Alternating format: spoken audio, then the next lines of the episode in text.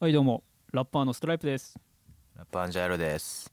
はいじゃあよろしくお願いしますお願いします。はいで実はね今日この収録してるマイクなんですけどはい。ゴッパチ使ってるんですよねあゴッパー使ってるんですよゴッパーよくラッパーの歌詞にも出てきますよね。そこううなんか知ってることあるこのマイクに関してうーん。ラッパーは買わなきゃいけないのかなっていう。まあそうですよねちょっと前にな誰だっけかな慎吾西成さんと R さんがなんか、うん YouTube の動画とかなんかした気がする、その時へーこの持ち方は般若から聞いたんだよなみたいなそのこあこうコードコードありきのマイクの持ち方は般若からなんか聞いたみたいなそういーなうるほどねなんかあるねやっぱライブパフォーマンスしてるラップがうまいラッパーはそういうのの使い方からもうあれでしょううん気合い入れてるっていうかまあでも俺が買ったのはあの本当なんつうのボーカルのレコーディングに向いてるってやつでえでねこいつも使ってるコンデンサーマイクより波形がちっちゃいんだよねー、ほうそれは何だから何の良さがあるんですかあのすっげえ大声出してもこう拾ってくれるっていうか音割れしない、えだから本当になんかボーカル向きっていうかーえじゃあでもなんかレコーディングってどっちかってこっちのマイクのイメージじゃんゴッパーじゃなくて、うんうんうん、でも意外にレコーディングにゴッパー使っても使えるってことあのそもそも SM ゴッパチっていうんだけど本本名つうかその SM ってついてんだけどその SM ってスタジオレコーディングだからのんスタジオまあちょっと忘れたななんか S が、まあ、スタジオでそのレコーディングするためのマイクっていう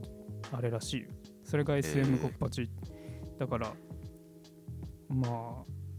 なんていうかなパフォーマンス兼レコーディングに向いてるみたいなうんであと安いあそうなんだもういくらぐらいすると思ううーん2 3千0 0 4 5千0いやそれはちょっと安すぎだろやばい話の腰を折ってしまう まあでもい1万なんですよ本当に1万円で買えるっていう、で普通なんかそのあのコンデンサーマイクとかだと、うん、まあ、平均23万とか、そうだねうん、マジ高いだけど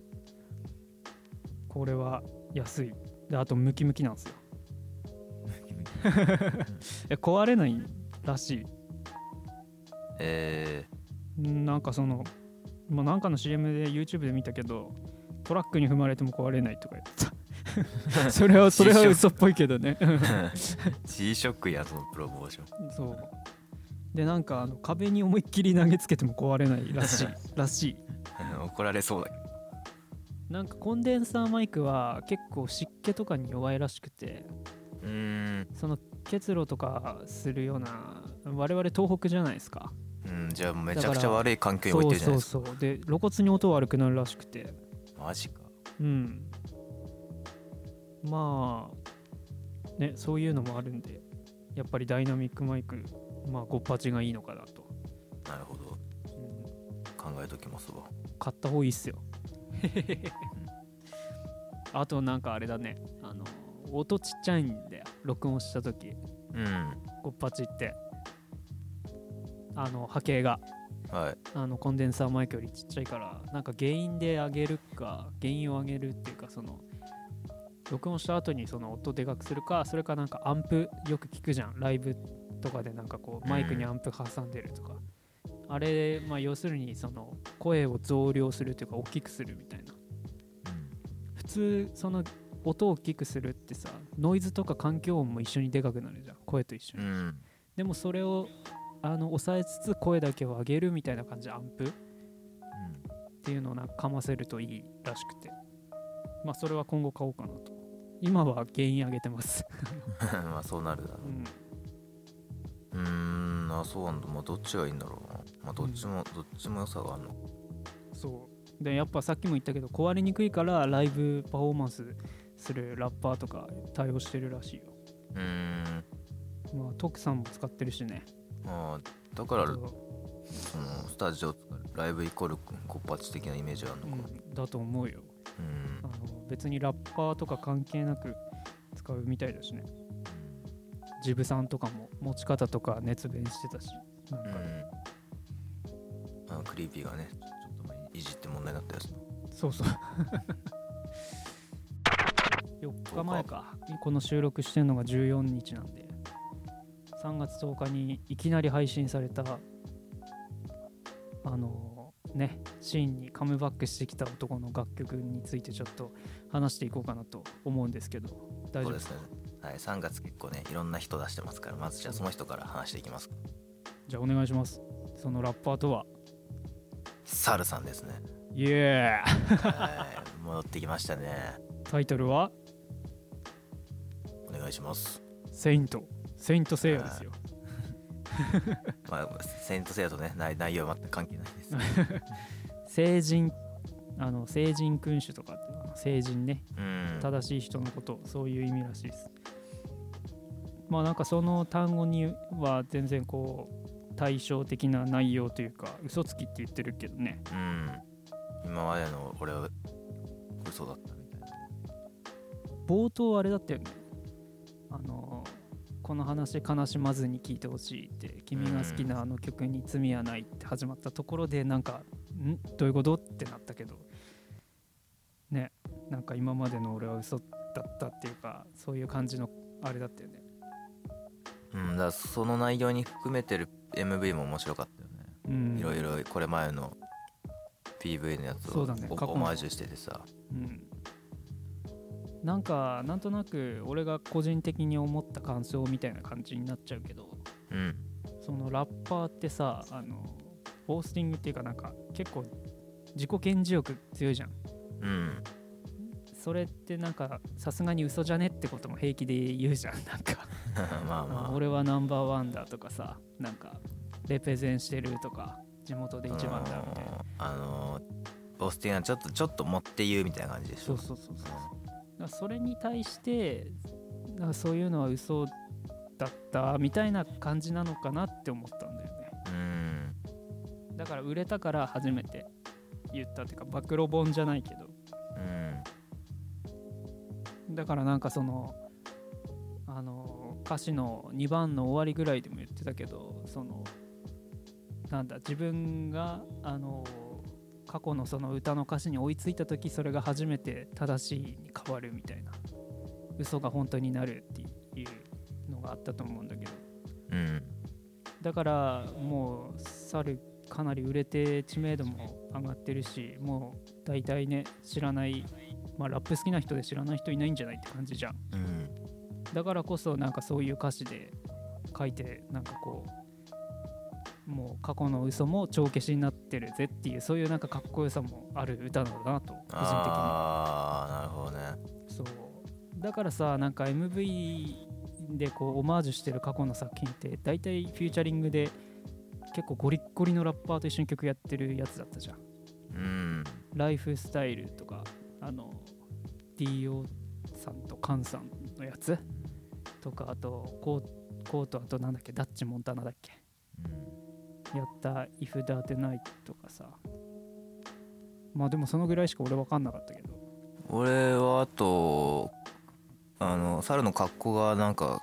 見たことあるなと思ってうん多分あのあのじゃあのライダースのあれは多分ラップゲームだと思うんだよラなップゲームかそうラップゲームみたいな同じ格好してたしあうと、んなんだろうねファーストなんだっけあの恋愛の曲フ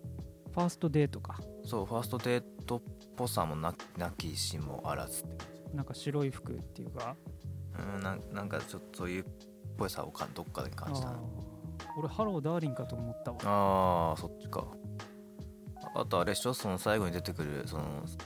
最後猿が撃たれてあとまたさ、うん猿と女性2人が出てくるけどあれが今の家族のあーみたいな、ね、奥さんとなんか娘さんみたいな話なんでしょ本当なのかなあれは本人なのかどうなんだろうねうん、でもいきなりのリリースでね本当にびっくりしたんですけどねそうっすね前作アルバムからねなんかちょいちょいなんか曲はうん出したけどついになんかねアルバムで過去の自分と決別っていうかなんかそういう感じだったじゃん今回のギフテッドそうね明日うん、そう結構猿の中でこう区切りがついたアルバムだったと思うんだよねね前回ね前も喋ったかもしれないけどその今まで猿のなんかどっかこうネガなとこがそうそうだ暗いダークなとこがあったんだけど、それが何だったのかっていうのがそのギフテッドで全て語ってくれうた、ん正直「InMyLife」出たあの EP 出たのっていつだっけ多分高校生ぐらいだよね俺らがえーっともうちょっと2014とか13、うんそうだね多分サルのファーストは2011とか12だったからまあそのぐらいだと思うなんか俺の中ではあの「InMyLife」で一気に来た感あったんだけどうんだからなんかあの時ってあの「InMyLife」に入ってる曲ってなんかこう若者のネガな部分をすごいあの描いてるっていうかうんだからなんかそのメンヘラ気質じゃないけどちょっと、まあねまあ俺らの頃からだんだんそのあれじゃんこう暗くなってるじゃんなんか暗いのがいいっていうか、まあうんそうだね メンヘラがはメンヘラ思考が流行り始めてるっていうまかあまあねその先駆け的な感じのイメージで聞いてたんだよねうんでもクリーンなラッパーって感じだったけどね当時はそうだねなんかその薬物とかに縁もないような感じだったしうん実際なんかめっちゃディスられたりしてたじゃんなんかそうねうんと俺がすごい印象に残ってるのはあのハンニャがさ「配信だ」ってさうん時代はやっぱり猿とか悪路とか言ってたじゃんああれがあったからか忘れたけどあのコメディアルバム出したじゃん猿が3枚目かな、その時になんかあの初回限定かなんかであの当時その活躍してるラッパーたちからインタビューもらってるやつあわ覚えてるなんかそれついてくれってなって面て白いまあ黒とか一番とかもあったしでその中でハンニャからもコメントあるってやつでさ「堕天使パジャマ」って曲が入ってたんだけど猿の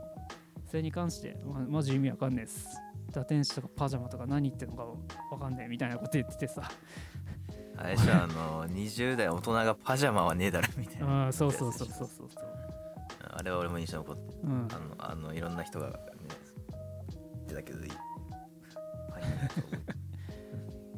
でもなんかそういう結構批判的な声もあったわけだしさまあ、あれは批判なのかふざけて冗談的なこと言ったのかよくわからんけねちょっとよく分かんなかったけどまあでもその後にさ RGTO 出したじゃん悪ど、の、あれフューチャリングで参加しててさなんかここの狂気の猿っつうか悪の猿みたいな感じだったじゃん、そうおね前が頑張れ S 評論家とかえ絶対言わ普段言わないようななんかこうきついフレーズ言ってきたぞみたいなあれあの感じは俺演出だと思ってたんだよねあだけど実際今になって分かったけどあっちが本物だったっていう あなんかそんな感じだよね。そうだねリッキーとねつながりあったのも正直意外だっもう俺もうた全然しそんな知のった時にはさうん、なんだっけあれほら「ニューデイズムーブか黒のリミックス、あれの猿もだいぶ気違い入ってるぐらいのバースだったなって思ったんだけど、あまあ、あれはこうがインパクト強すぎてあんまり猿に触れられてなかったけど当時、あまあねうん、こうと、まスあ、タあッとクスティーかあと西成さんのバースも結構やばかったたね、うんまあ、あんたこうさん全盛期ですから全盛期っていうか、ねうん、めっちゃ出て出てた時だからねそうだねやっぱりそのなんだこうはすごい西成のこと憧れてたじゃんああうん、なんかそこのつながりできて嬉しいんだろうなって感じもあったしでもこうでうんうんと猿もお互い認め合ってんだろうかなと思思うけどねこうの方に猿呼んだりさ結構曲はねあとあれ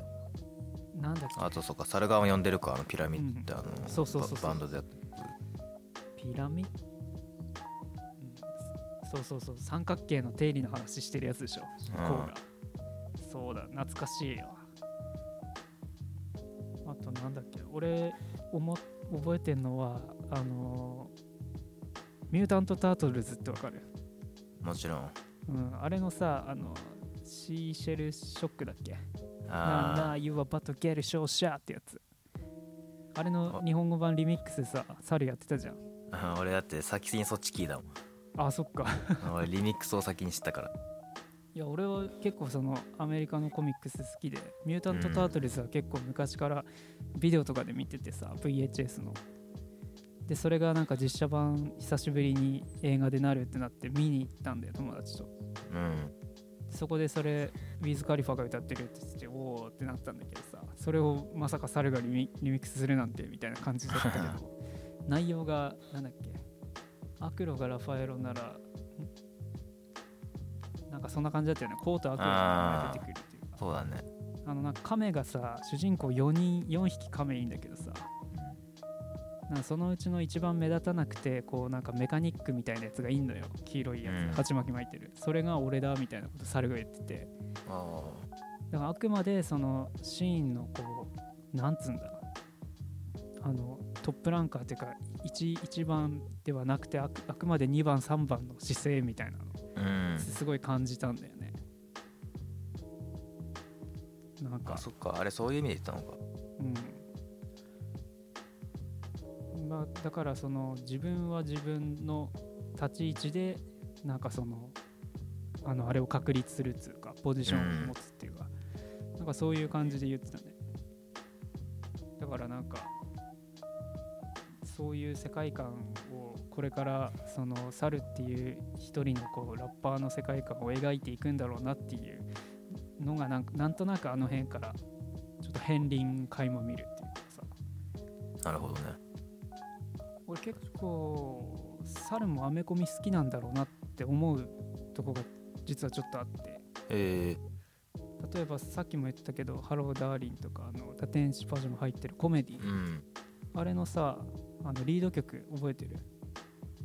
?It's that the good time ああどう取グッドタイムるかねが問題ってやつあのうんこ小松菜奈がピークに出てるそうそうそうそうでそれ以外にもさアクロとかスカイハイ出てるじゃんうんあのあの PV ねああーごめんアメコミじゃねえわアメリカの映画とかそういうのから影響受けてるって感そうだねそれはあるじだねわ、うんあの PV 自体がなんかまあ過去にさちょっと待ってタイトルど忘れして出てこないんだけどさ「まあ、ゼイリブ」っていう映画だったっすね確か知らないっす、ねううんーんかなり80年代の映画だったかな結構前だねうんで2018年にさうん